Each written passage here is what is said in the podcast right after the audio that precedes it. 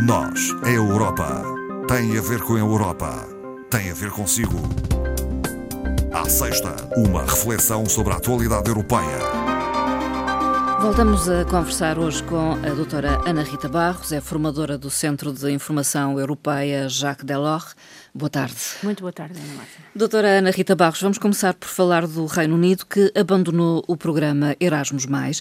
Houve negociações uh, para que pudesse permanecer, mas uh, não resultaram. Até à última hora pensou-se que permaneceria, mas Sim. acabou por abandonar. O que é que invocam? Invocam as questões financeiras, logicamente, é? uh, da participação, mas invocam também a sua supremacia em mandar alunos para toda a parte do mundo, não é? Com o novo programa que anunciaram. faz falta, claro, porque o Reino Unido era o terceiro país mais receptor de de alunos Erasmus. Eh, no, no, seu programa na totalidade recebeu 32 mil estudantes Erasmus e os britânicos beneficiaram do programa no número de 17 mil, e é uma diferença líquida uh, significativa. Uh, há correntes britânicas favoráveis à permanência, desde alunos, professores e empreendedores, que vincam as vantagens educacionais, mas também os benefícios a nível da mobilidade e da cooperação. No entanto, não se chegou a acordo e já anunciaram um novo programa. É um programa semelhante, uh, com outro nome, Uh, invoca o matemático britânico Alan Turing, que foi o matemático que decifrou o código uh, enigma da Segunda Guerra Mundial utilizado pelos, pelos alemães.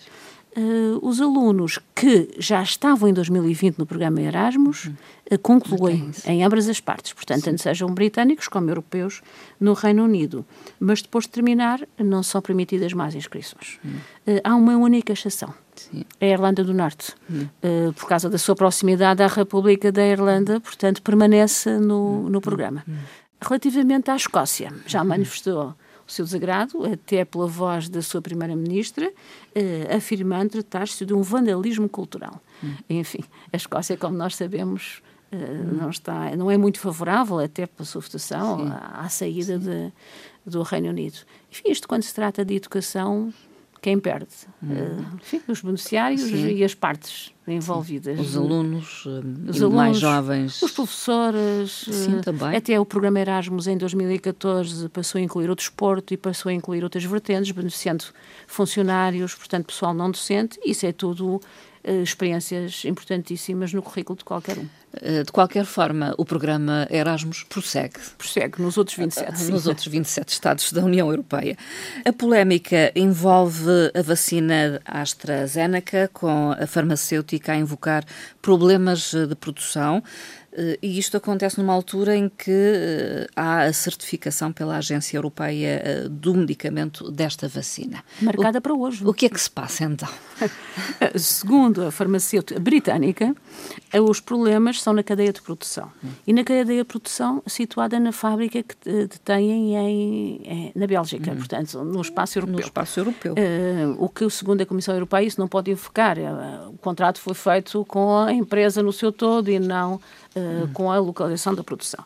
O que a farmacêutica invoca é o adiamento do fornecimento das vacinas, uh, o que vai uh, repercutir-se numa redução de 60% hum. nas entregas previstas para este primeiro trimestre de 2021. É muito significativo. É, é bastante, é bastante, até porque grande parte dos cidadãos europeus que a União Europeia uh, indicou que iam ser vacinados iam utilizar em grande parte esta vacina. Uhum. E o plano para os Estados-membros, que previa 70% dos cidadãos europeus vacinados até o início do verão, acaba por cair eh, por terra. Sim, vai sofrer um atraso, no mínimo. Muito. Já há países, o caso da Alemanha, já ontem veio indicar que o plano vai ser atrasado cerca de 10 semanas, é muito. Uhum. A vacina, segundo a farmacêutica, vai ser entregue, em primeiro lugar, a quem assinou os contratos há mais tempo.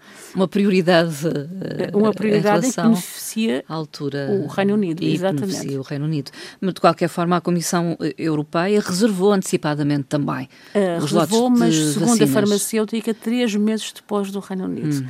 Uh, por isso, uh, o Parlamento Europeu disse ontem que uh, gostaria de ver o contrato. Hum. E não é muito hábito, mas a Comissão Europeia hoje, ao fim da manhã, disponibilizou publicamente o contrato. Portanto, deu acesso ao, ao contrato. Às condições contratuais. às condições. Eh, que nós conhecemos, em termos de quantidade, 300 milhões de vacinas com uma opção adicional de, de, 100, eh, de 100 milhões.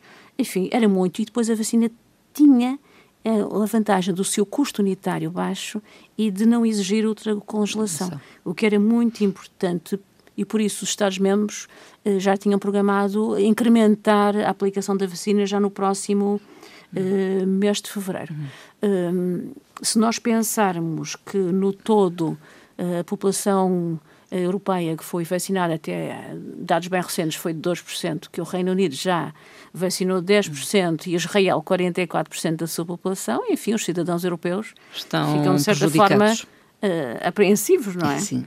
Uh, temos que indicar que a, a, compra centralizada das vacinas pela União Europeia uh, foi um grande avanço, evitando aquilo que nós podíamos chamar de um nacionalismo sanitário. Sim, uma corrida assim, às vacinas, às vacinas. Mas faz lembrar uma maior necessidade, que já aqui falamos, da capacidade produtiva instalada na Europa de utilizar plataformas na própria União Europeia, uh, o que é vital no campo não só sanitário, como económico e e político. Há uma Mas, dúvida que eu tenho. Eh, a União Europeia não financiou a investigação? É um dos argumentos da Comissária da Saúde. Não só tem, uh, diz que a farmacêutica tem a obrigação moral de uma reserva antecipada, como do seu financiamento antecipado. É o que diz Stella Kyriakides, a comissária cipriota uh, com o Plor da Saúde simplesmente às vezes aqui são os tais interesses, nada como ter a produção nossa, não é? Pois. E ter outras uh, garantias. E há a ideia de travar as exportações de vacinas uh, sim. para uh, fora das fronteiras Europeia, europeias? indica que... Desta vacina em particular? de todas. De, de todas? todas as farmacêuticas. De todas. Que é, são, é necessário Uh, portanto, uma comunicação prévia das empresas farmacêuticas quando vão exportar para fora do espaço europeu. Isto vale o que vale, porque esta obrigatoriedade de notificação não é de facto uma situação que elimina a possibilidade de o fazer. Enfim, Sim. é uma posição da, da União Europeia. Fala-se também na eh, implementação de um comprovativo de vacinação.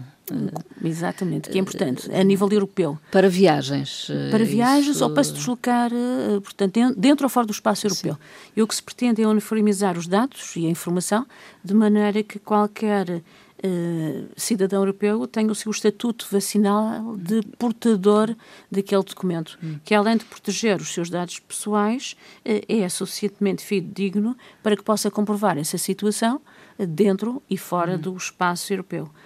Tanto seja um documento em papel Sim. como digital. digital. Esperemos que isso tenha de facto, porque é uma ideia uh, importante, esta uniformização e a utilização comum de um certificado uh, nesta matéria tão importante como é a vacinação do Covid. Passemos a um outro tema. A Sociedade Europeia de Autores sublinhou recentemente os efeitos da pandemia na cultura. É fundamental neste momento um apoio ao setor cultural, tal como a outros. Os responsáveis pela cultura europeia argumentam, e nós temos a consciência que sim. Hum. Exatamente porque o sector da cultura foi talvez o primeiro a fechar e será sim, o último a, a, ser reaberto, não é? Uh, e, e reivindicam uh, o apoio da União Europeia em termos, principalmente do plano de recuperação, que nós sabemos que, enfim, que ainda tem algum tempo para chegar aos mercados financeiros. Em virtude da pandemia, dizem a Sociedade eh, Europeia de Autores, que uh, foram reduzidos na, nas artes cênicas, portanto teatro e dança, Sim. cerca de 90% das entradas. E em termos de espetáculos de, música, música, 76% mas também é alargada a outros sectores, desde a publicidade Sim. ao design, às artes visuais, que variam no seu decréscimo entre 20% a 40%. Todos sofreram, no fundo. Sim, uh, e segundo a, a, Sociedade Europeia, um, estima-se em 199 mil milhões de euros a perda entre 2019 e 2020. Uhum. É, é importante e é significativo porque uh, o setor cultural na Europa representa 4,4% da riqueza europeia e também representa muitos postos de trabalho. Cerca de 7,6 milhões de pessoas trabalham na cultura neste, espaço europeu. Hum. Há uma curiosidade que tem a ver com a cidade europeia da cultura. Eh, havia indigitação de algumas eh, Três cidades. cidades. Sim. E uh, não vai acontecer. Uh, continuam indigitadas, mas não, não nomeadas. Não nomeadas. Vão então. adiar uh, para 2022, a ver o que acontece. Em 2023 era uma cidade localizada na Sérvia, país candidato, hum. na, outra na Roménia e outra na Grécia. Hum. Entretanto, permanecem com o estatuto as cidades do ano passado tinham sido na Croácia e na Irlanda, hum. portanto, hum. mas as atividades culturais e o desenvolvimento que isso gera ficou todo adiado para Sim. os anos seguintes. A União Europeia volta a advertir a Polónia no processo que tem a ver com o cumprimento do chamado Estado de Direito. E isto tem muito a ver com a independência dos juízes polacos. E é algo que se arrasta já há, há alguns tempo. meses. Esta é a terceira advertência. Porque a União Europeia vai advertindo e depois é que toma a decisão de baixar a ação ao Tribunal de Justiça Europeu, o que vai acontecer se, não, se a Polónia não responder Sim. dentro de um mês e se não responder fundamentando as suas medidas, portanto hum. vai ser uh, o que vai acontecer. Portanto, a Polónia, segundo a Comissão, viola o direito europeu ao permitir que a secção disciplinar do Supremo Tribunal Polaco tome decisões com impacto na vida dos juízes e nas hum. suas funções. E que decisões são essas? Eh, é permitir o levantamento da imunidade dos juízes, eh, com vista à instauração de processos penais, eh, consequente suspensão de funções, redução salarial dos juízes também, portanto, no Como... plano laboral, implicações em termos de segurança social também dos magistrados e da sua aposentação. Entende-se como uma pressão sobre uh, o juiz e a liberdade de decidir do, do, de um juiz. Exatamente, a liberdade de funções e a sua independência o que hum, de facto é contra o texto do, do Tratado do, Europeu, como já temos Sim. visto e como foi já enfocado várias vezes, mas é uma situação que é continuada e que a União Europeia tem que tomar posição.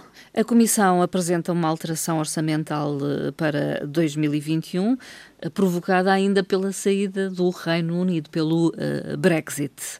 Com certeza muito mais duro que, do que se estava à espera, Sim. porque no início de janeiro fazer uma alteração orçamental Sim, de logo. reserva de ajustamento do Brexit e num valor que não é nada pequeno, 4,24 mil milhões de euros, Uh, e para que, é que serve esta reserva?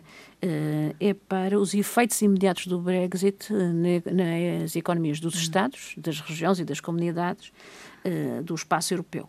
Este fundo ainda tem que ser aprovado quer pelo Parlamento, quer pelo Conselho, mas a sua finalidade, finalidade é colmatar as consequências adversas do Brexit nas economias dos Estados-membros. Uhum.